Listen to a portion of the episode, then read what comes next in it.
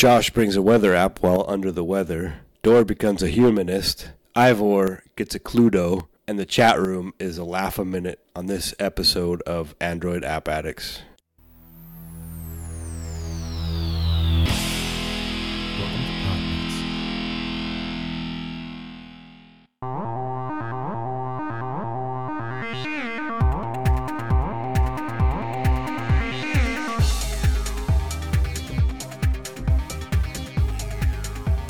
Hey, hey, Podnutians. Welcome to Android App Addicts, episode 559. My name is Door to Door Geek. This show is brought to you by a longtime Patreon, Carrie T. Thank you very much for all your support throughout these years. Carrie, you started back in June 2016. You've been supporting us ever since then. Thank you very much for all the support. As always, if you would like to be uh, part of the community supporting this show, this ad-free show, you can go to patreon.com slash android app addicts. And I want to just give another quick shout out and say if you would like to enjoy this show completely ad-free, just like our most recent Patreon, Daniel D.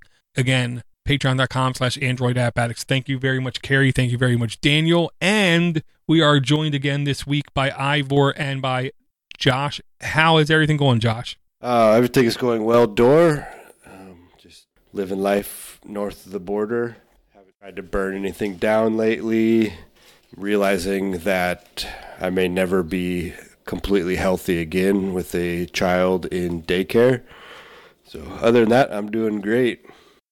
Yeah, daycare. Uh, the best thing about daycare is your child should then literally grow up with a better immune system if the old adage is true that you know um uh if you have exposure to stuff it makes you he- healthier. You on the other hand you're too old. You're just going to be sick for like the next like 8 years. So sorry but you have to get used to it. Uh we're also joined this week by Ivor. How is everything going Ivor? Great door. I am really good. In fact, I'm being as giddy as a little girl because I have not one but two new cell phones that sneaked in the mail, and my wife hasn't, hasn't even realised that I've got two phones yet. So, so I bought these two phones. One's a Sony Xperia X2, and one's an Asus uh, Zenfone Max, and they're both uh, been very cheap, and um, been trying them out, seeing which one's the right one for me. Uh, the Xperia 2 X, X2 is a bit of a, a blast from the past. It goes right back about three years, two years. Um, so I'm trying them out, and I've been very impressed lately. Yeah, the. Asus Max isn't that well? Wasn't that like one of the first phones with I want to say like a forty-two or forty-eight hundred uh battery? Yes, yeah, it's got the uh, 4200 battery. I think I've got the uh, the M1. There was another one. There was an M2 version, which had the um, which had the larger battery. You're correct. So does it like easily last a, a whole day? Yes, yes, it does. Um, yeah, that's the, as opposed to the Sony, the Xperia, which easily lasts about 10 minutes.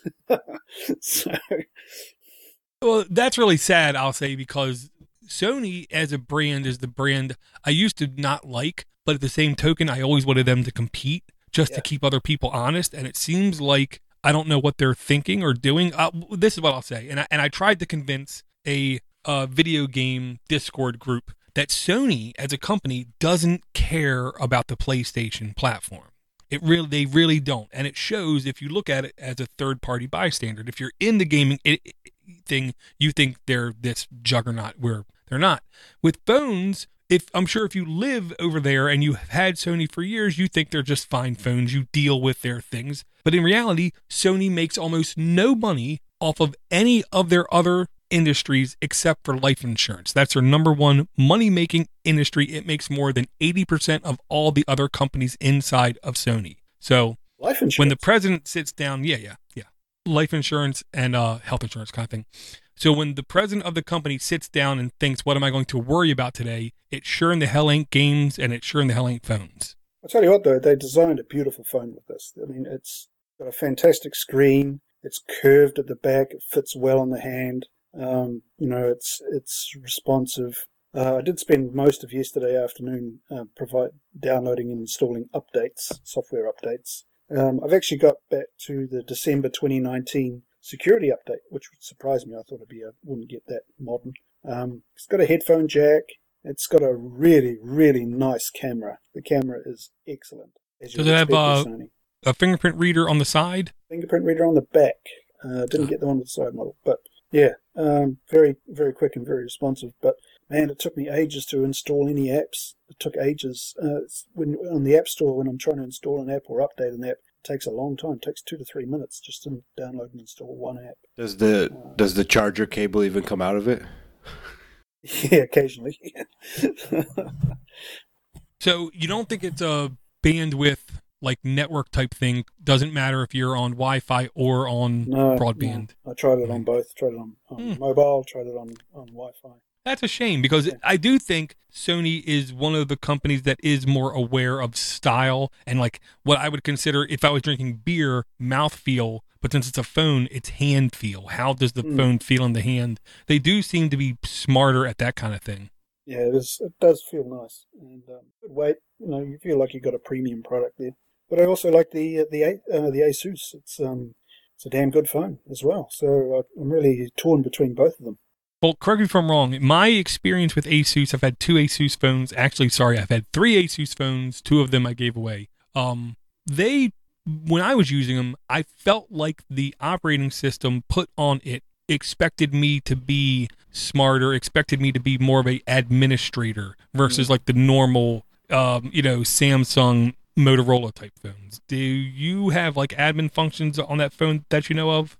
Um, no, not that I was aware of. Um, I mean, there's the developer functions you can you can enable, but um, it seems to have a lot of pre-installed software. I mean, uh, one of the things it comes with is a automatic call recorder. It will automatically record all your calls uh, straight out of the box. You don't have to install a third-party app to do that, which is um, which I thought was great. Is that an international phone or uh, specific yes, to your area? International version. Yeah, it's been unlocked.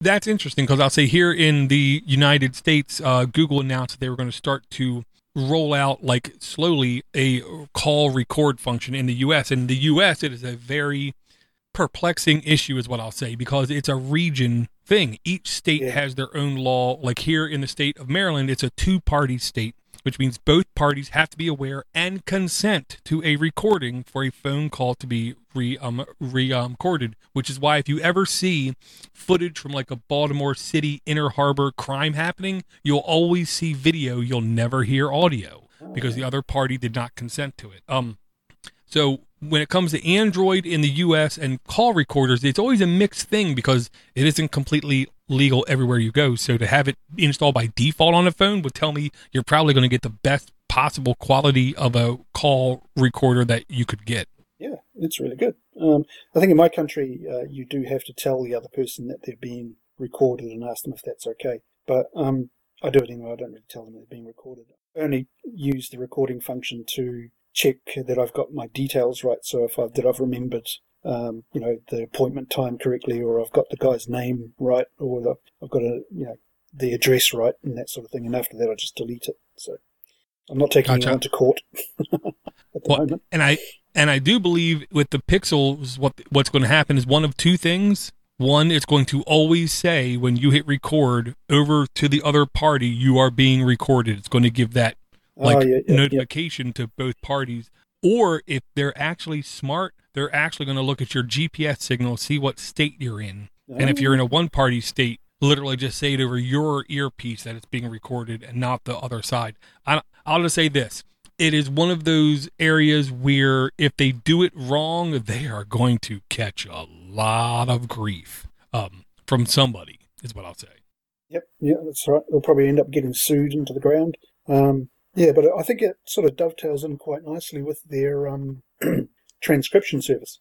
Excuse me. Um, yeah, because their their uh, audio transcription service has just been released as well. Oh, and, and the other thing Google did was release a whole bunch of um, uh, you know stop using your phone apps again. They've, they've come out with a, about another three or four of them. Yeah, the one that um, I had bookmarked, I think, really is one of the stupidest things I've ever heard in my life. Um, and I did have it as an app uh, ready to roll. It's called Envelope. Um, oh, we'll get to that later. Yeah. Well, no, here I'll show it here on the on our YouTube stream, and this is what I'll say. It's almost like they feel guilty about it and like you know oh well you know we shouldn't have made the phone so useful and functional and we shouldn't have this never-ending scroll of apps and feeds that weaker minded people become addicted to so let's let's give this option to where you can take your phone and turn it into a useless clump of electronics for a, a short time so you can feel better about yourself Yeah. kind of thing um they call it a digital detox um to me it's a mental detox you're literally you might as well just get a lobotomy while you're at it as far as i'm concerned if you need to do this to your phone you have much, much bigger problems. Make an appointment with a medical professional and tell them you need psychiatric help. Because if you need to do this to your phone, you have much bigger issues at hand besides just, you know, playing too much Candy Crush or something. Oh yeah, no argument for me. I mean, you know, I understand habitual issues left and right. I'm Irish. But, you know, a phone I mean, even I I don't even think people in South Korea where they die because they don't get up from nonstop playing video games. I don't think they have the issue where they use their phone too much. Well, that I actually was bringing an app tonight um, that I haven't really used, but it's along the same lines as what we're discussing, and it's called Forest Stay Focused. And it's kind of the same thing. It's uh, but it's you plant seeds to grow trees, and then when you don't touch your phone, then the trees grow, and then if you can't handle it and want to use your phone, then the trees start to wither. So it adds a little bit of a uh, little bit of a game component to what you're referring to. I like, Gamification's good. I like Eric's comment in the chat. My version of this app is where I lost my phone in the couch for eight hours. That's a good one. See, when you said Forest Stay Focused, I foolishly was thinking Forrest Gump for some reason. Um, Gotta stay focused. exactly. That's what. That's the way I heard it when you said it. Why don't you Um, love me, Jenny? Very cool. Google Play 2015 2016 Best App of the Year, 2018 Best Social Impact App nominee, uh, 2018 Google Play Edition Choice Top Productivity App, 161,000 plus downloads, Editor's Choice. This is the first I ever heard of it. Yeah, it's looks like a pretty polished app. 57 megs. I don't know what where all that's going. 10 million plus installs. Well, I'll just say it like this. If Steve Gibson was in charge of writing Android applications, Ivor, doesn't matter. It would take literally half a second to download the app and install it. Um, unfortunately, with today's processors, today's RAM, today's storage, developers have been given the liberty to be unbelievably incompetent with compiling their code for size. So, you know, once in a while you'll look down at your app size and it will say, you know, 100 megs or 300 megs. Yep, doesn't seem to be a problem nowadays, though. Um, people have big hard drives and lots of RAM, so it doesn't seem to be as much of an issue anymore. Gotcha, gotcha. Um, another there were were a couple. I don't want to say hardware type things that I wanted to bring, just because um these are the kind of things that I really do like. Um, but I don't think they're going to be on your normal Android podcast. Is what I'm going to say. Uh, this is on Anand Tech, and it's Acer launching cheap USB C monitor for laptops, is what they say, and it's a 15.6 Acer PM1. They say it's for laptops, but here's the gimmick there's already two USB screens that are out there that you can literally plug up to a lot of Android devices and it will become a second screen to an Android device. So even if you have a really tiny phone, hypothetically, you could have this lap you could have this screen like at work hypothetical get to work take your phone plug it up to it and then have a full more full featured desktop like screen to uh, play with on your Android device, or you could literally have it as a portable second screen to your laptop. Um, it's $129 for a 15.6 inch USB C enabled screen that goes up to uh, 1920 by 1080. Usually, I feel like monitors are the biggest ripoffs in tech. The reason I think that is because they cost a lot but they cost a lot because they last forever. If we had a light bulb that would literally last for 100 years, you bet your bottom dollar that'd be like an $80 light bulb because they're going to get money out of you one way or the other. Monitors seem to last, so they're a little bit more expensive, is what I'll say. Uh, but I think that's a really fair price. I've been actually in the market for a new a new monitor. Uh, I've got a old 24 inch monitor that I'm using, but I'm thinking about upgrading to a 32 inch 4K monitor, and yeah, they're not cheap. It's insane. I um, we have a uh, like an eBay like site here called uh, Trade Me, and I bought a uh, 19 inch LCD monitor. It was a couple of years old off a bloke who's obviously just trying to get rid of it because he doesn't use it anymore. And it cost him. He sold it for five dollars. So I went and I bought it for five bucks. I went to go and collect it, and I told him exactly the time I would be I would there be there between seven and seven thirty. At ten past seven, he sends me an email. I just arrived outside his house at ten at uh, uh, at ten past seven. Like five minutes before that, he'd sent me an email saying, "Oh, I'm just going out for a bit. Can you uh, can you meet me back at, at the house at seven forty-five? I said, "Ooh, screw you, buddy. I'm off home. Forget it." Well, but you know, um, it was a. I think a 19-inch monitor would be a would be a good size, and there's plenty of plenty of cheap second-hand monitors you can get nowadays. Um, as my mom always told me, never trust a kiwi. I thought she meant Aussie. I think that's what she meant. yeah, just a little different there. Um, here's another piece of hardware news that I will say I I really do like seeing this kind of news. Uh, it's the Poco X2 and it's a $225 smartphone with a 120 hertz display, which is, let's just say this. It is a higher performing screen when it comes to refresh rate, aka gaming or videos like movies will look. It's one of those things you won't be able to say that's why it looks better, but if you look at that side by side with a normal quote unquote screen, you'll say the video looks crisper, cleaner, better.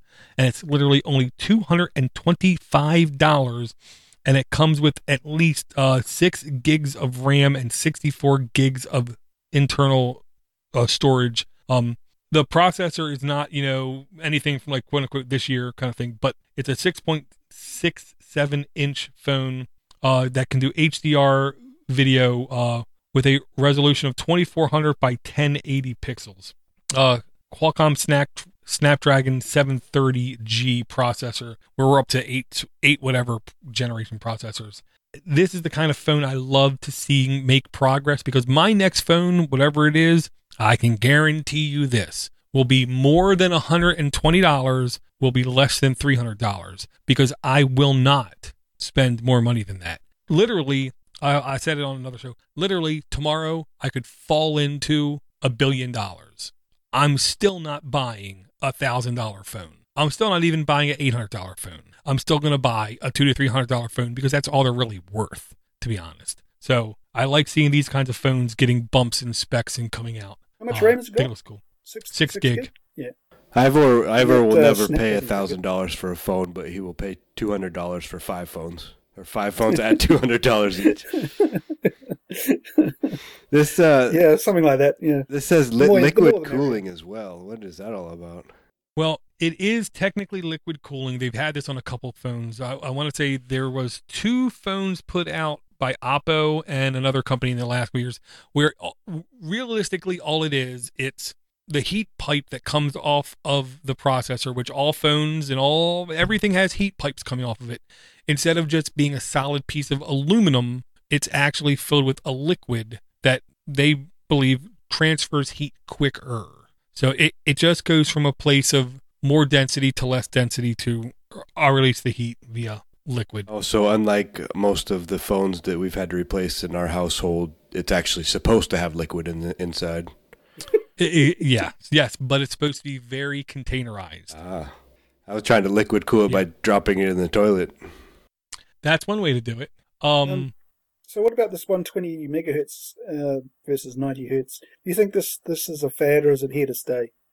Oh, uh, well, it with time it's just going to keep going up because it's just going to make video crisper, cleaner, gameplay better, more seamless. When you watch movies back in the day and when something fast went across the screen, it literally looked like a blur because it was a blur.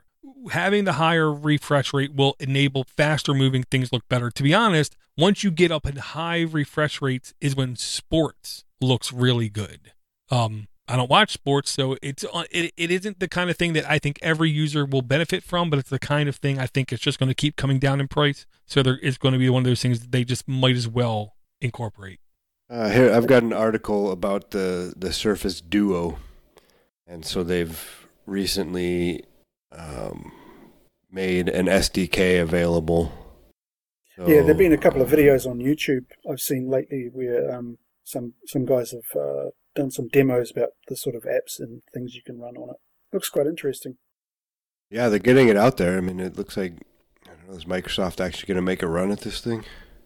I- I don't know. I'm still thinking it's going to be a flop. That there's a dirty, great big line down the middle of your screen, and there's, you know the apps. The developers have got to have got to develop their apps around this dirty, great big gap. You know, this bar that's that's there, and, and that's, I I don't see it happening. Maybe they should just call it the Microsoft flop. Well, if you watch the original present presentation video, they literally tried to sell the separator down the middle as part of the experience, as part of the sales pitch, as, as part of the reason why it was going to be successful. And whoever that guy was, whoever wrote that guy's stuff, I mean, he, he's the guy who should be running for office because he really believed everything he said, is what I want to say. Uh, um, I don't know if it's put it this way. It's never going to be as successful as somebody inside Microsoft wants it to be. I don't know if it's going to be a complete flop because there's going to be certain people out there who just buy it and are want to be and will just want to be seen with it. The real question is: Is Microsoft going to do the right thing, quote unquote, for their business and literally try to give these things away to every celebrity, to every Instagram influencer, to everybody on YouTube with more than a million subscribers, to every television show, try to give it to Netflix shows, try to give it to Amazon shows, try to give it to everybody so it just gets seen in the public eye. Because without sounding dumb, this is the kind of phone that's so identifiable, you could literally see it from 30 feet away and know, oh, there's somebody stupid with a Microsoft Duo. I don't know. I have mixed feelings about it. I like seeing Android being stretched to do different things. Um, Microsoft has enough money and enough developers to where they could actually, I think, make a decent ecosystem. But the real thing is, I don't think this is going to change Android at all. And to me, that's the real measuring stick. Is this going to be so successful that Android is going to have to change to better suit it? And our other companies going to say how successful Microsoft is. We need to emulate that as well.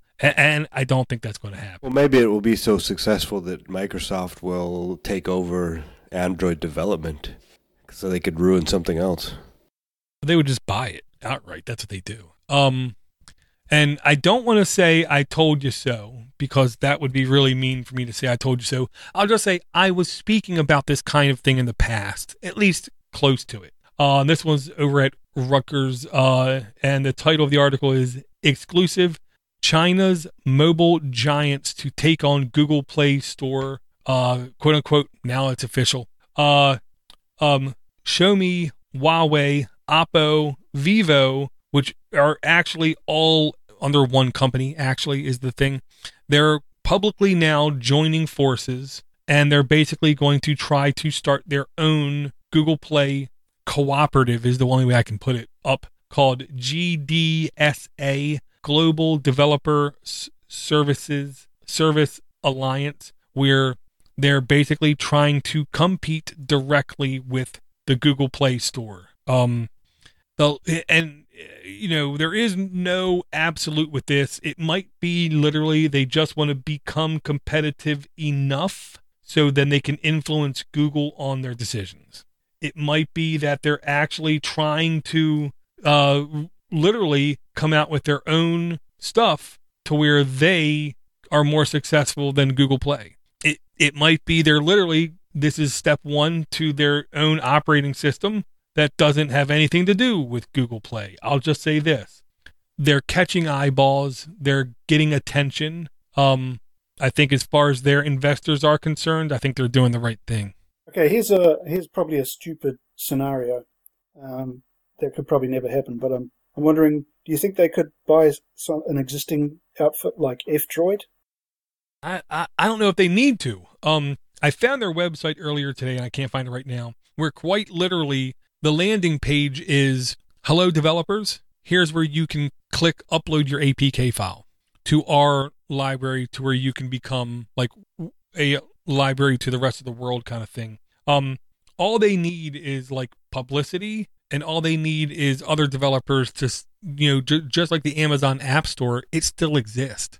Who the hell uses it? Not a lot of people. Um, all they need is just to have a successful ecosystem where people can go get apps. Um, I'm sure just like F-Droid and just like the Amazon App Store, each developer will prioritize which one gets updates first. I don't know if they can be successful enough with this GDSA where that's where developers say, I have to make sure they get the update first. Um, I, I literally think it's just, I don't want to say a bully tactic, but I think it's just them trying to show Google, look, we really don't need you as much as you think we do. So you're going to need to make it better for all developers. Like one of the things that they say they might be trying to bring to issue is how Google gets 30% of every sale. So when this thing launches, don't be shocked if they say we only get 15% of every sale. Thus, people selling things on their market will want to say if you want to, you know, buy this app, maybe you want to go to this other market, not to Google Play. when they've got direct access to 2 billion users in China and in Southeast Asia. And, Yeah, and India, West- China, just those two countries combined could could make this work. Yeah, I, I mean, the, the Huawei App Store is diabolical when compared to the Google Play Store. But on the other hand, there are very few Google services that I actually still use. I don't use Gmail. I don't use on, on my phone. I don't use Gmail. I don't use uh, YouTube. I don't use um, Chrome. You know, I, I've got alternative Google alternatives for every single thing that they offer. And so living without the Google Google uh, ecosystem is not that hard. Yeah, it's just I don't want to say it's a convenience thing, but right now I think most people are on Google because it's like the tyranny of the default. It's what came on the Mm. phone, so I might as well just use Yeah. it. Well, I mean, the only thing I would miss is the Play Store. It's really the only thing I, I use at the moment.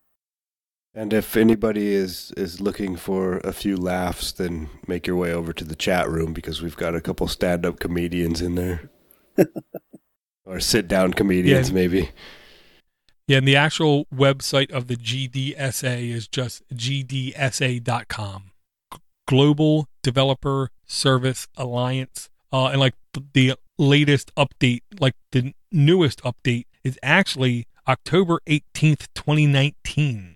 So I guess they just finally said it was them or something, but they have instructions on how you can upload your application if you're a developer to be part of their ecosystem. And Flying Rich in the chat says he wants to have your baby store. I technically don't have babies. My wife does, but yeah. Well, I think he wants to have your baby. I you're gonna have to ask him. that sounds like that bad um, uh, Arnold Schwarzenegger movie and Danny DeVito. Twins. Twins. yeah, yeah, yeah. Not a tumor. exactly.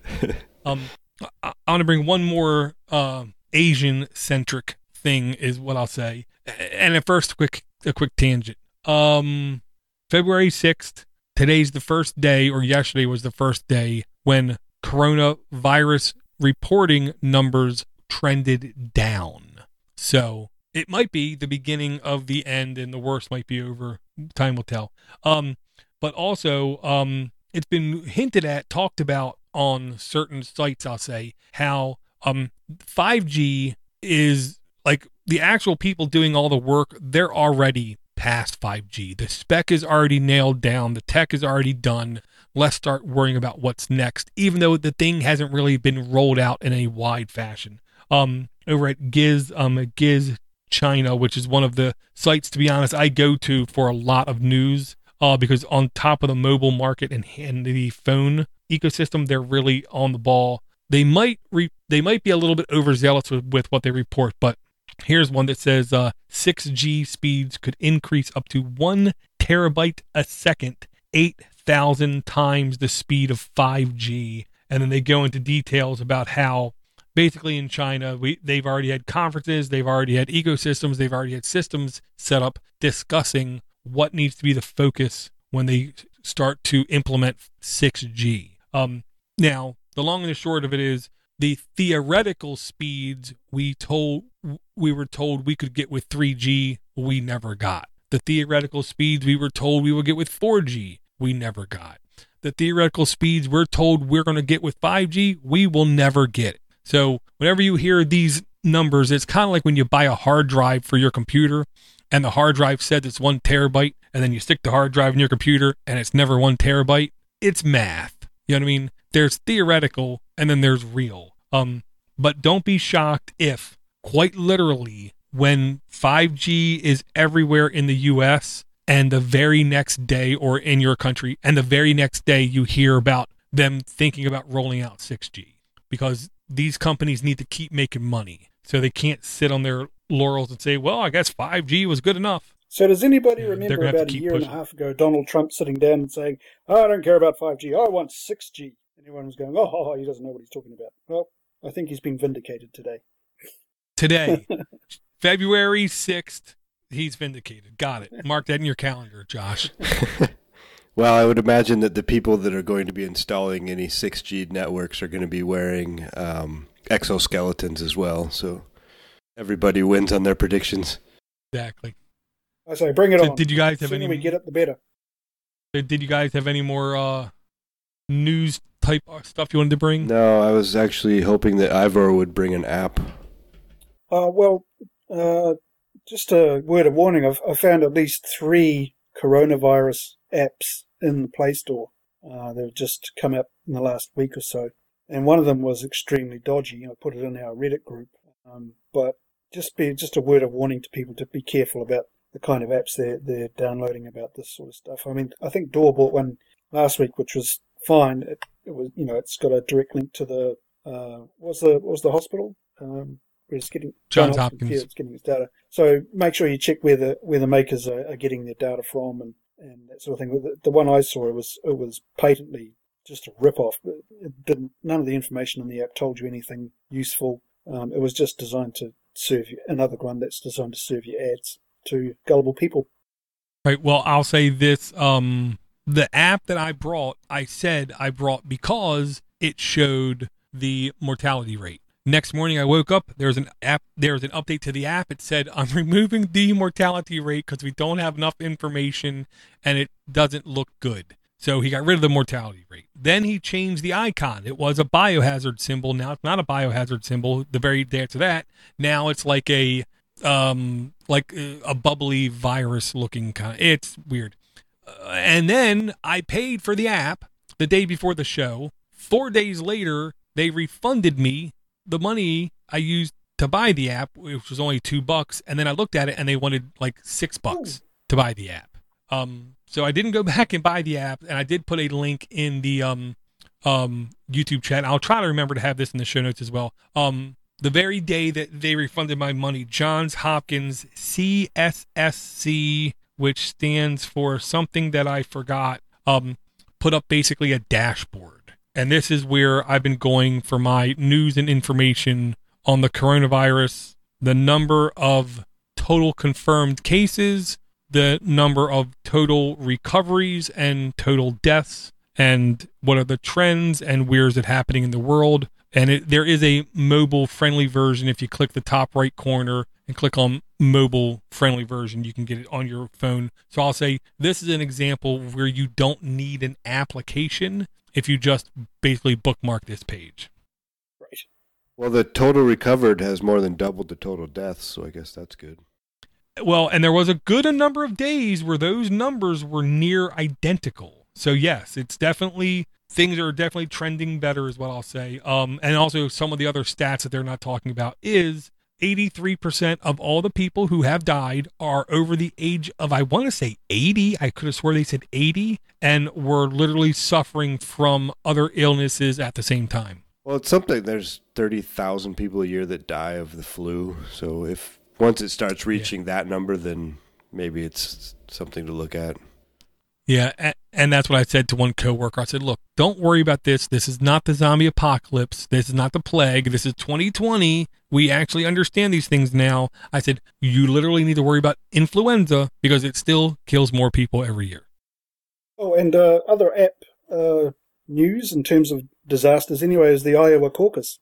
I've been, uh, keeping an eye on that the last couple of days, and it looks like there was an app behind the uh, complete meltdown that they've had in, in trying to get their results through.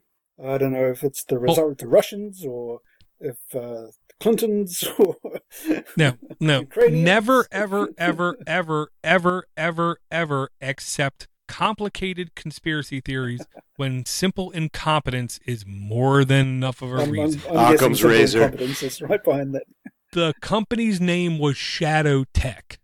Who in their right mind would trust a company called It Shadow had, Tech? apparently, Just it had a whole Number- bunch of Clinton ex ex Clinton staffers on it on that board. No, it, it just had former political people. That's Okay. all. Just they came from all parties. They came from Bush. They came from Clinton. They came from Barack. A whole bunch. I want to blame it on the Clintons. Come Um, on, man. and and it and it, it doesn't matter. They literally kept the application secret until the Friday before, only let the people see the application that time and gave them no instructions, no training, had the same phone number to use for help desk calls as to report your numbers as to do everything else in the company. So it turns out like eight people they talked to were on hold for like five hours trying to report their numbers because the app wasn't working right.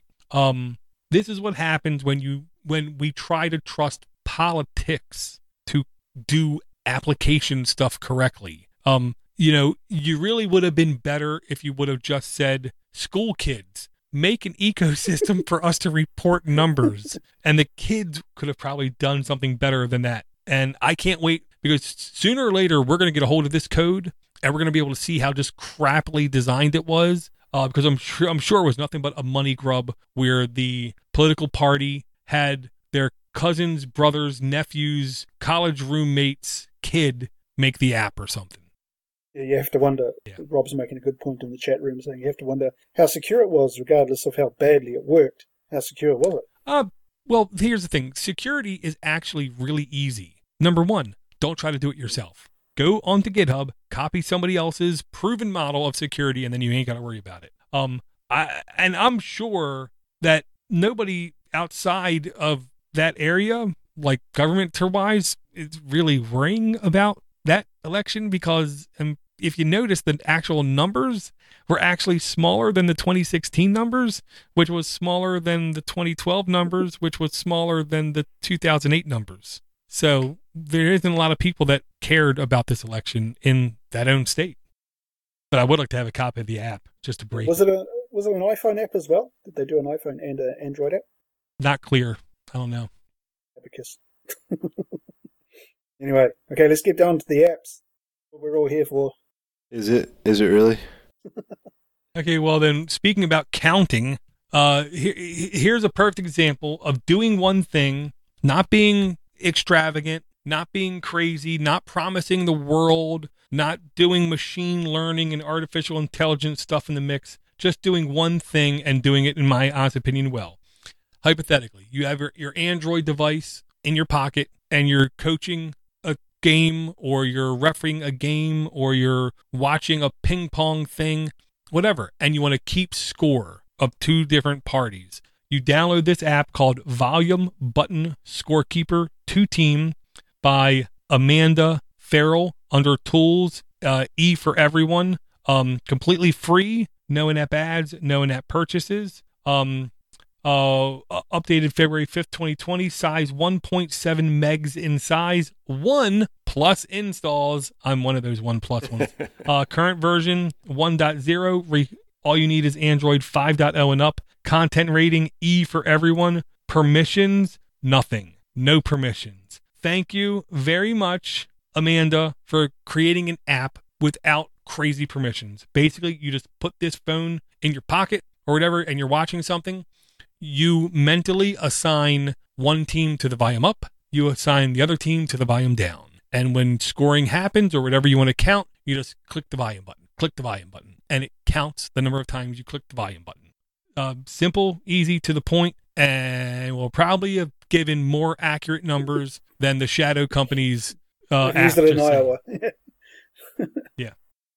So it doesn't make you sign in with an email address or a Facebook ID or a Nope. Google ID. Nope. Right. Nope, doesn't even need network access.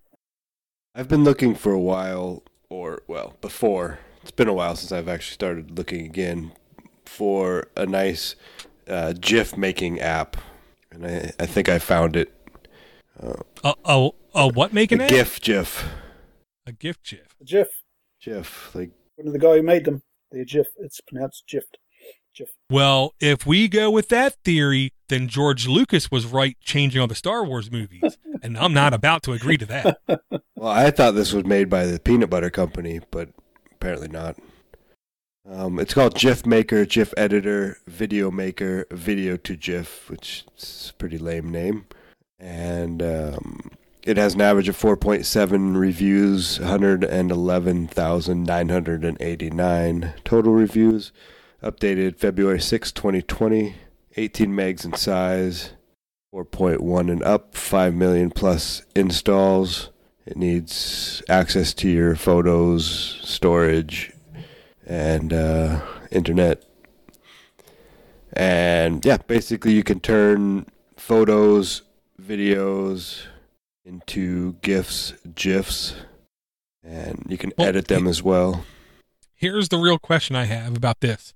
It, it is simple, in air quotes, to turn videos or sets of pictures into GIFs, GIFs. We've had this for eons and decades. My question is did you notice the size of the output file or was there like quality type settings in the app that you saw that you could that you think could have affected the output size and here's the reason i ask all more than a couple applications that i use and more than a couple services that i use when i try to upload a video or a picture a gif there's a limit and then it won't let me do certain sizes Yes, it has both. It has you can you can change the, the actual size, um, resolution, and you can do and you can do compression on it as well. And I was actually going to bring that up. I have the same issue, and it's sometimes I can send a long video, sometimes I can't even send a short video, and I just don't understand what they want from me as far as the size or type of file that I'm allowed to to send. And I don't know if it's because it's in a group text chat thing, um, or if it's because I use Signal and other people are using regular SMS, or or how that works. But this definitely gives you pretty finite control as to the size of the output. I mean, I had to compress it about five times to get it to where I could send one, um, which I think I sent to you guys of of Solomon taking a header when he was jumping around. well the first time he made the jump and him like dude he landed Yeah. great That was second time that's what i would have done kid It was actually the yeah, those were backwards. It was I had there's four jumps on the video and and uh, the second to the last one he took the header and then the last one he just nailed it like uh, Mary Lou Retton. Very cool. I will say I I have in the past looked for gift making stuff and the stuff I found was I thought uncommonly scummy is what I'll say. Um 111,000 reviews and to have a 4.7 average is kind of insane um, to be up that high with that number of view, reviews. So my logic is this has to be a decent app or else people would have called it out. It seems really good. Um, you can you can pay to remove the ads, which I never even saw an ad, and I think it was two eighty nine. And then you can buy the pro version, which has filters and some other stuff. But it was uh, I think it was three eighty nine or something like that. So all fairly reasonable. Gotcha. Very cool. Okay, I've got an app too. Hey, Ivor, you're still here. Yeah, I'm still here. um, so this ad, this app is called Spike. I was or Spike email. Um, I've been using this ad, this app for um, a couple of weeks until I went back to my regular email app, which is Aquamail. Um, but I was quite impressed with this this app while I was using it because it has a fantastic interface. And I also um, give a shout out to uh, a special mention to another email app as well. It's called TwoBird. Um, I don't know if you've been, but these two apps are quite similar. Um, they both have really, really good uh, interfaces uh, or or UIs, um, which make it very easy. And the you know the sign in, the setup, and everything is very easy. There's like a you know two step, two steps, and you and you're done. Um, and um, yeah, a really, really uh, lovely interface, which and uh, lots of different options for sharing and stuff like that. The reason I went back to Aquamail is that I I couldn't. One thing I what I use my email for on my phone is to have a direct interface to my calendar. So if I receive an important email, I can send that to my uh, that email to my calendar as an appointment uh, or a reminder. uh, and um, the intershareability um, uh, is an important thing to me. But with if you, if that's not important to you, what you can do with these two apps is just uh, schedule a you can schedule to be reminded um, of these uh, of of the messages if um, if you want to do that. Uh, but I actually really quite enjoy using both these apps, both TwoBird and Spike, um, because they they turned email more into a chat like uh, scenario. They you know you would you would have chat heads and you could you know it made it a lot easier to actually engage with your email. But I, I eventually went back to, uh, to Aquamail. Very cool. Yeah, I will say email apps have been trying to put stuff on top of it to try to make it more like full featured. I will say one of the things that caught my eye was this says it has built-in voice and video calling. Um, so this is the kind of thing where I could see if you and a team of people all download this app, could be really useful, could be really functional. Yeah, it's great. I, I really enjoyed using it while I was using it, but I found the functionality didn't quite suit my needs. But I, I, it would suit a lot of other people out there. In order to, in order to chat, does everyone need this app? I'm guessing. I'm gonna jump in and say no because the dirty secret is the chat isn't a chat. If this is like any of the other applications I've seen for email where they have chat built in, what it is is an email thread that's formatted in such a way that if you were to open up your normal email client and look at it, you'll see it as an email and you'll see it have a like hard bracket, hard bracket, um, chat ID 54, 54, 54, hard bracket, hard bracket. And then the, it would just keep replying back and forth as messages in the chat, but the application surfaces it to you like a IM type back and forth chat. So every time I've seen one of these email applications do chat, all it is is just an email thread going back and forth, but they make it look really like it's an IRC type back. Yeah, it looks forth. really good. And that's, that's, some people get turned off by the email app, sort of, you know, the way it structures it, the format of it and makes it look quite stepped and, you know, so th- this is quite another way of uh, looking at your email, which is quite, I thought was quite positive. So it just takes the body out of the email and puts it into the chat. Is that basically yeah? I don't have many people to talk to, so I didn't really spend too much time chatting. I'll just say I understand because you know. Why do you, why do you think um, I do this with you guys?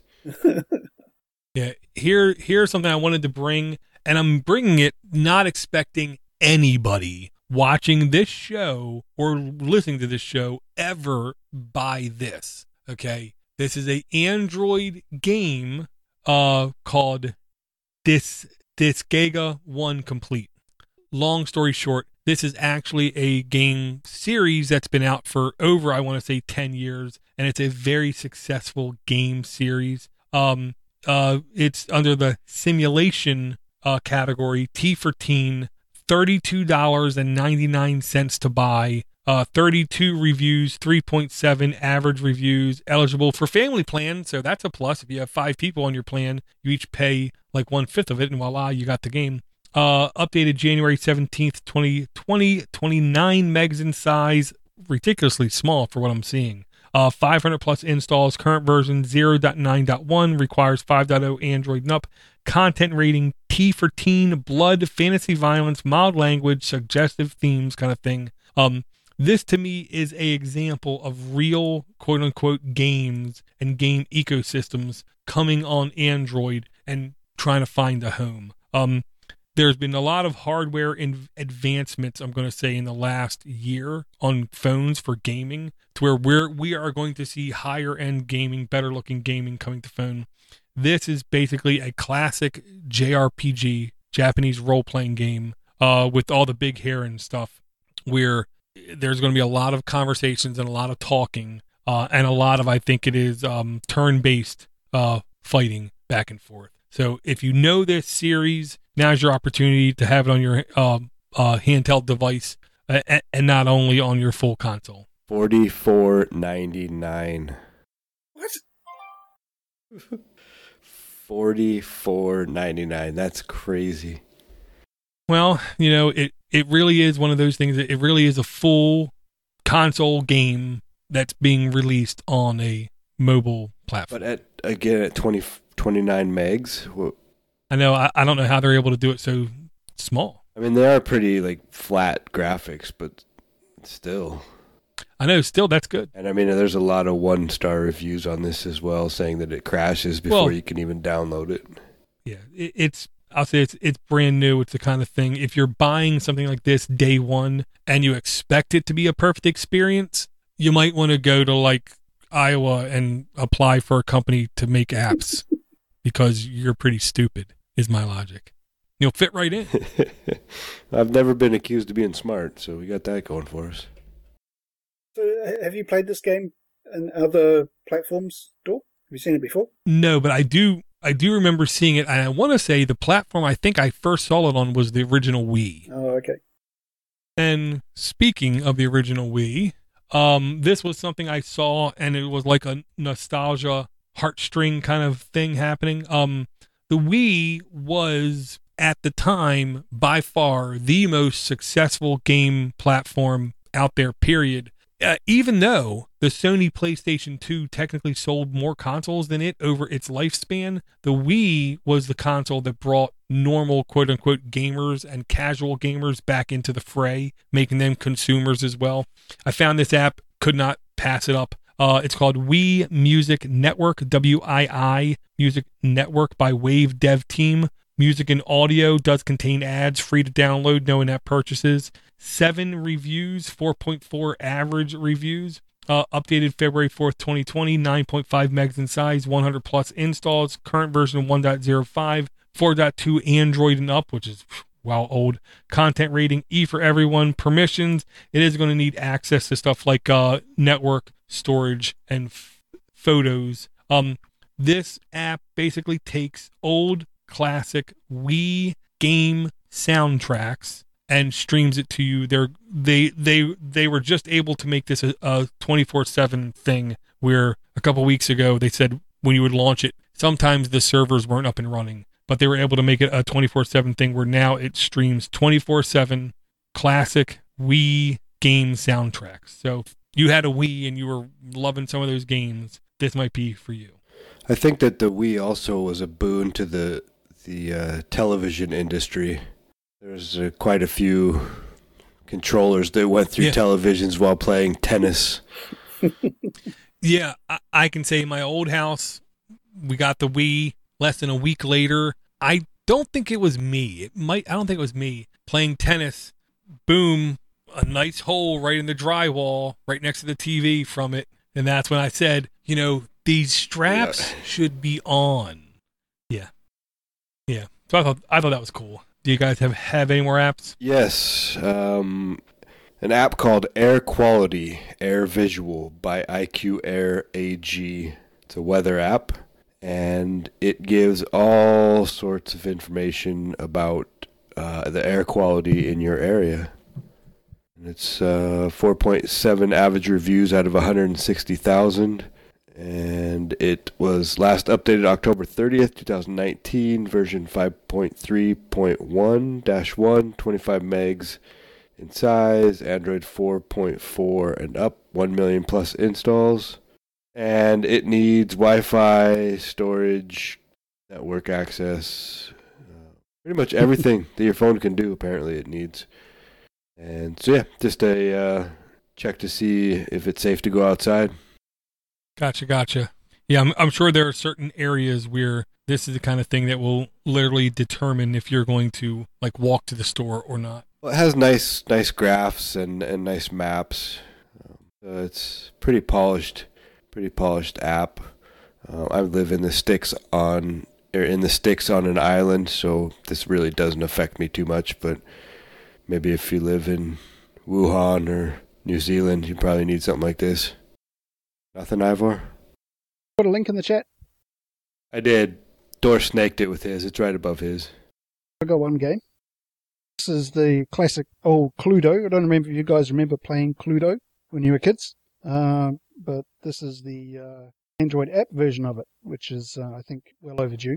Um, so if you like a game of Cluedo, this is the. I think it's free, but it does have in-app purchases. Dollar sixty nine here, down from five forty nine. Yeah, it's on it sale. on sale. Um, yeah, like uh, I, I actually haven't tried this yet because I want to. I wanted to uh, have a game with the kids on a tablet or, or something like Chrome. It's very well polished. Um, it has some pretty.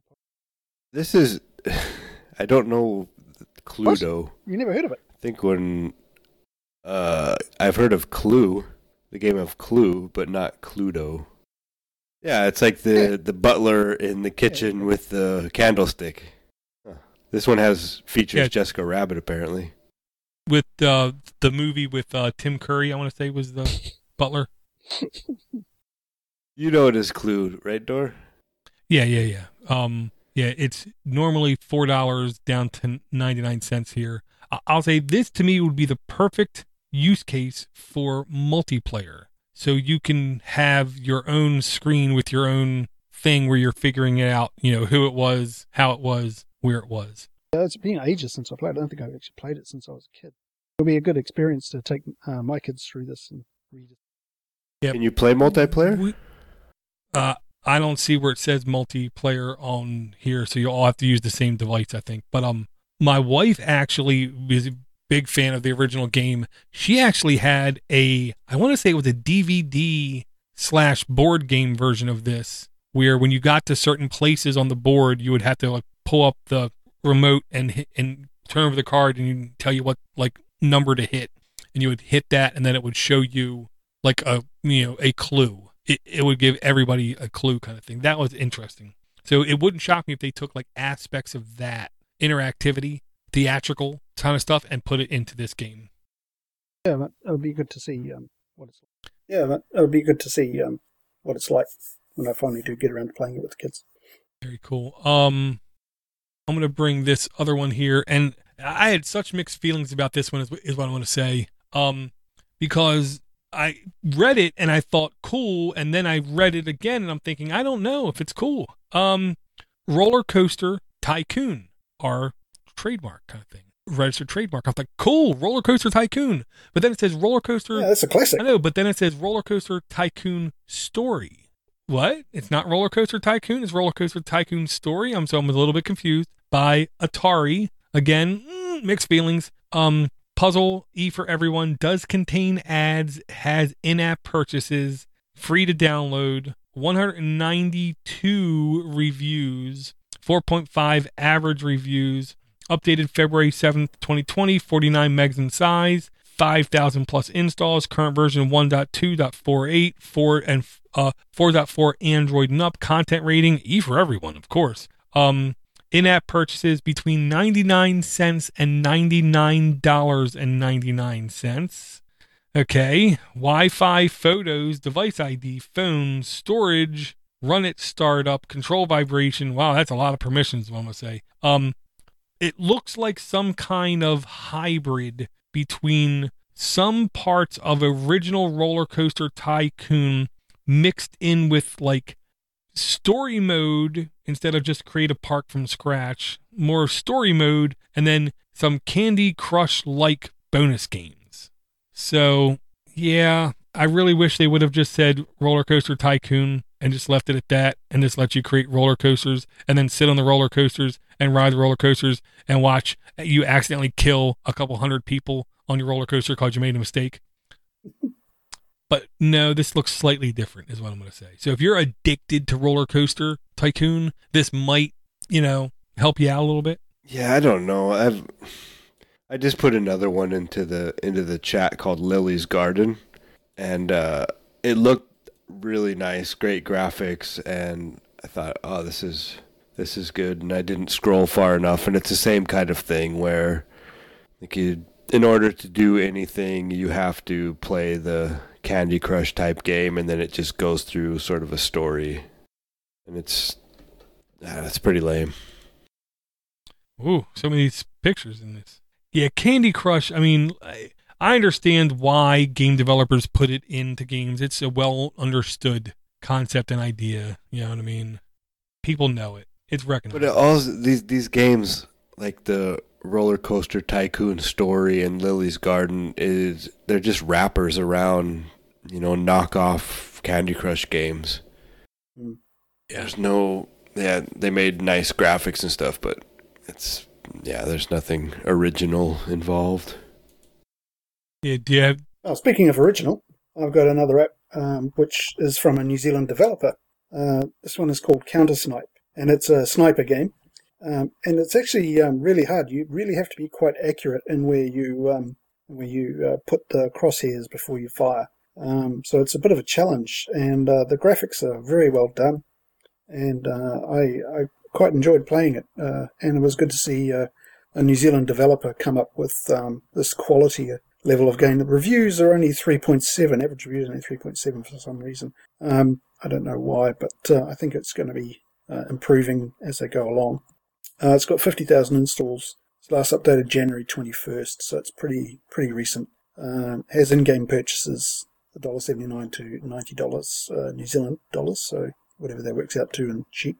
Um, yeah, so I actually uh, quite enjoyed playing with this this game.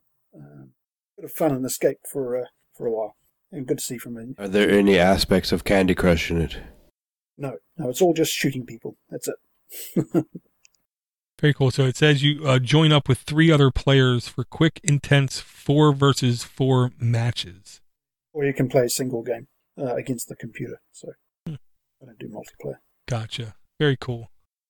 Uh, what I'm going to bring here next, and I don't know if you guys recognize this or have had this happen to you, uh, but the like advertisement in air quotes I saw for this app said um, back in November, users reported that they're not seeing the notification um, in your tray that there are apps that need updating as frequently as they did in the past. They would have to literally load up Google Play and go to the update tab and say, "Oh, there are apps that needed updating." Um, I will say Google wants you to just put everything on auto update.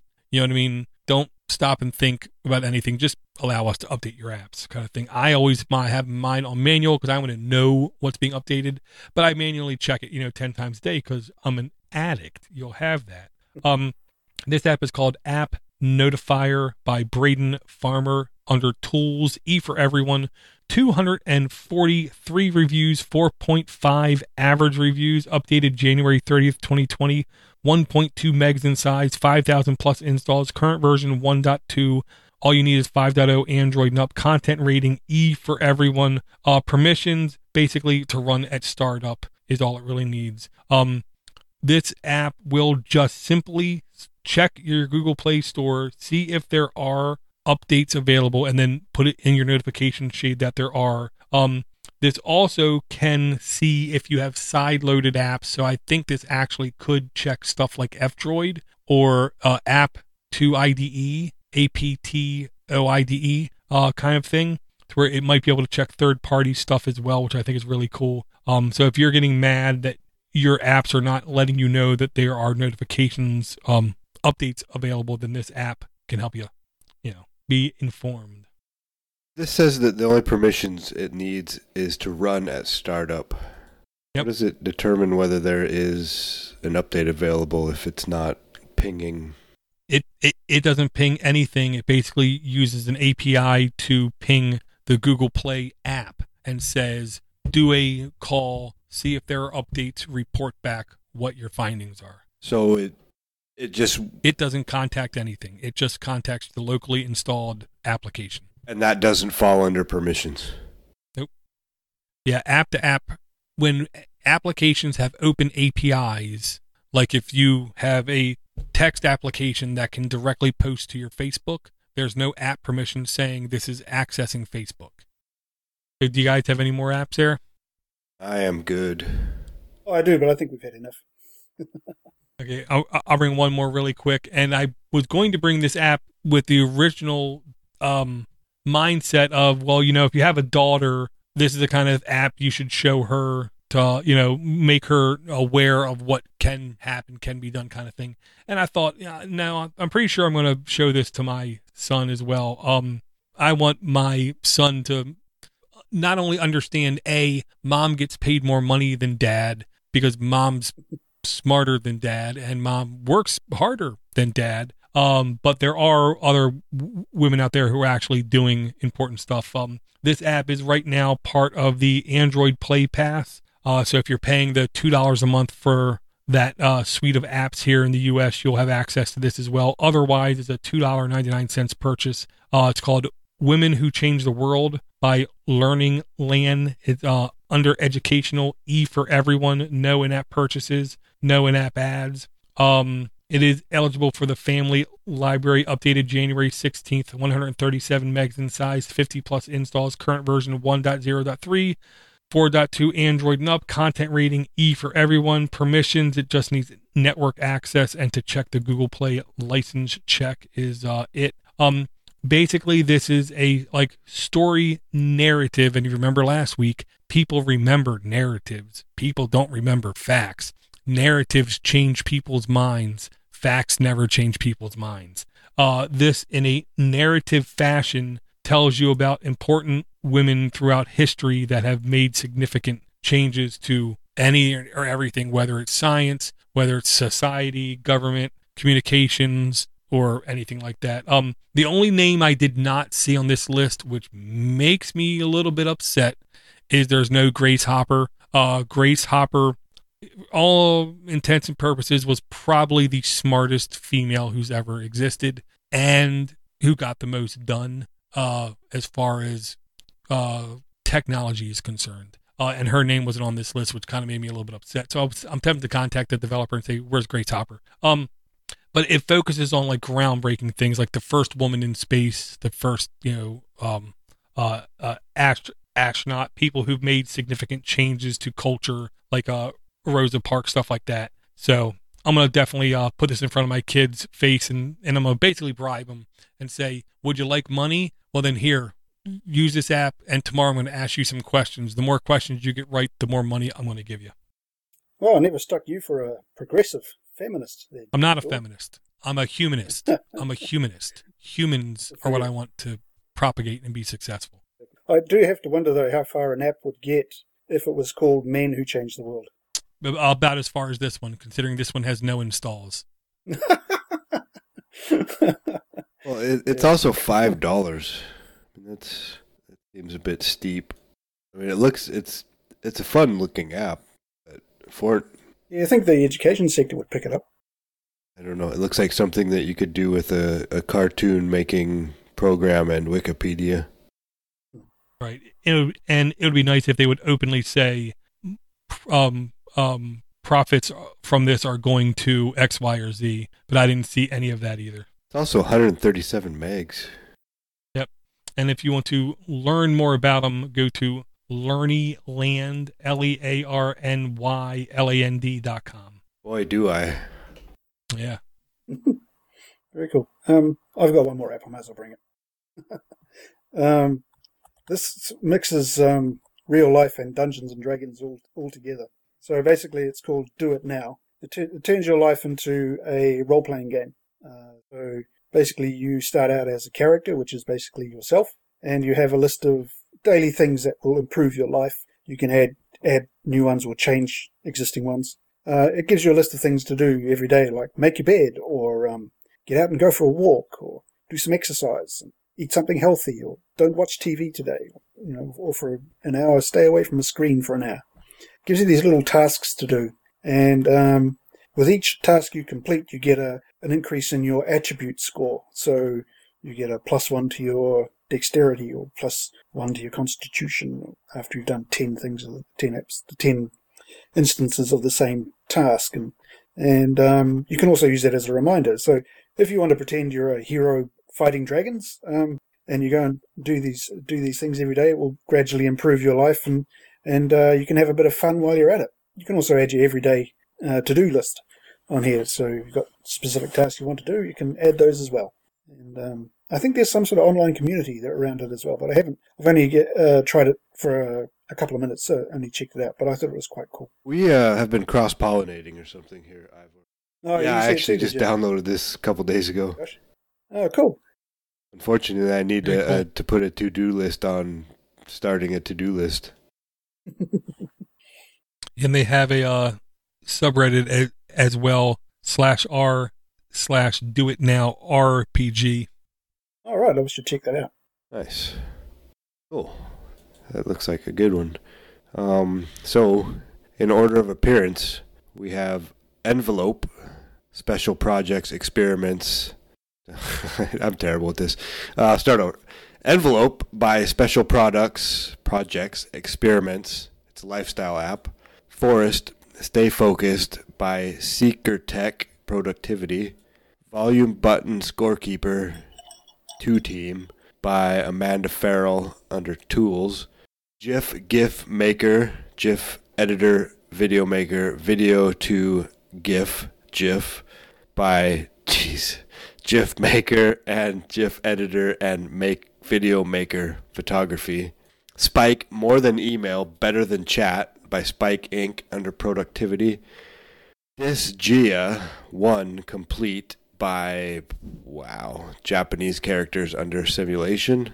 We Music Network by Wave Dev Team, Music and Audio. Air Quality Air Visual by IQ Air AG. It's a weather app. Cluedo by Marmalade Game Studio.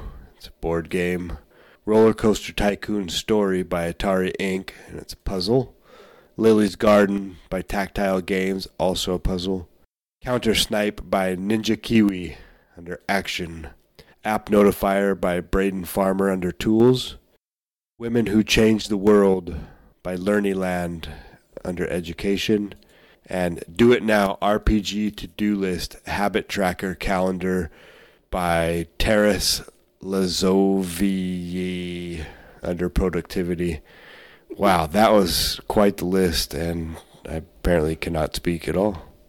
How many we got there? Uh, one, two, three, four. Fifteen. 15. Jeez. Five each. Two of them were even good.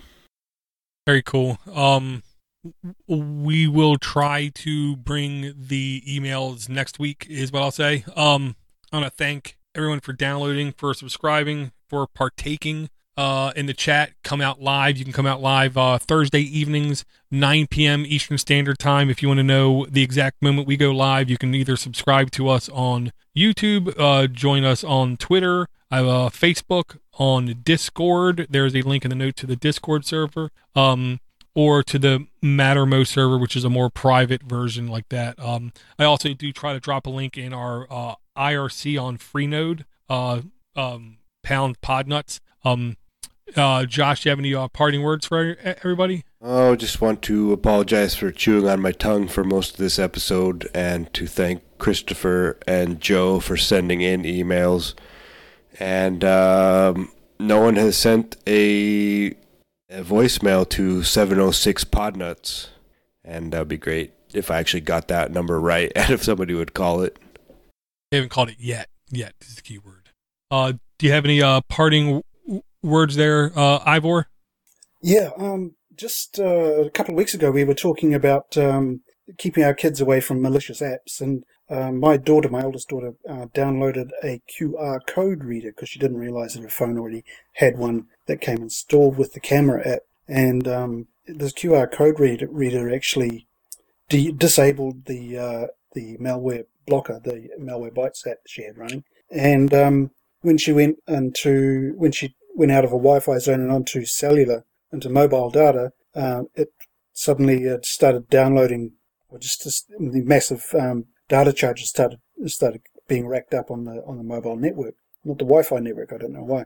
Um, but anyway, uh, and uh, when she was checking her data, uh, it was saying that Instagram was the one responsible for it, but um, you know it wasn't. Uh, it wasn't Instagram because the amount downloaded by Instagram was nowhere near the amount that was we were being charged for. Like we were charged forty bucks within half an hour, and the data this QR code reader was was uh, using. So, guys, stay away from QR code readers. If you need to scan a QR um, app, a QR code, there's probably already a QR scanner in your camera app. If not, you can download Google Lens and use the the Google Lens app to scan a QR code. Uh, don't get a third party QR code reader. It's just, uh, you know, 100 99% chance you will be downloading malware. Yeah, that's like um, uh, flashlight apps from back in the day. Um, Yeah, flashlights and, and QR code readers. Stay well away from them. yeah, can't, I cannot uh, uh, agree more. Um, Yeah, but tell your kids to stay away from them too if, you, if they have phones. Right. Okay. Um, I want to thank everyone again for uh, downloading. Thank everyone for coming out to the live chat. Uh, Eric, Red, um, we had uh, Rob, and at least like one or two. Rich was in there as well. Rich, yeah, Rich was in there. Thank you guys for coming out live. Uh, And uh, do not forget, uh, if you want to send us a email, it's aaa at podnutz.com. If you want to send us a voicemail, it's 7076 podnut. Uh, we have contact links on the uh, podnutz.com page. Uh, you can always catch us on uh, Reddit slash r slash podnutz or again, Twitter, Facebook, blah, blah, blah, blah, blah, all the other places. Uh, details are in the notes. So if you just go to the show notes, it, it's all there a, available to you. Um, I want to thank everyone again, and we will talk to everyone again real soon. Hi, this is Matt from the MRP Tech Podcast. I would like to invite you all to take a listen to my show, the MRP Tech Podcast, on the Podnutz Network. The theme for my show is Everyday Tech for Everyday People. We talk about Windows, Mac, Linux, iOS, Android, Chrome OS, and anything else technology related. You can find us on iTunes and you can find us by searching in any podcatcher. We hope you take a listen and let us know what you think. Music provided by Steve Cherubino at stevecherubino.com.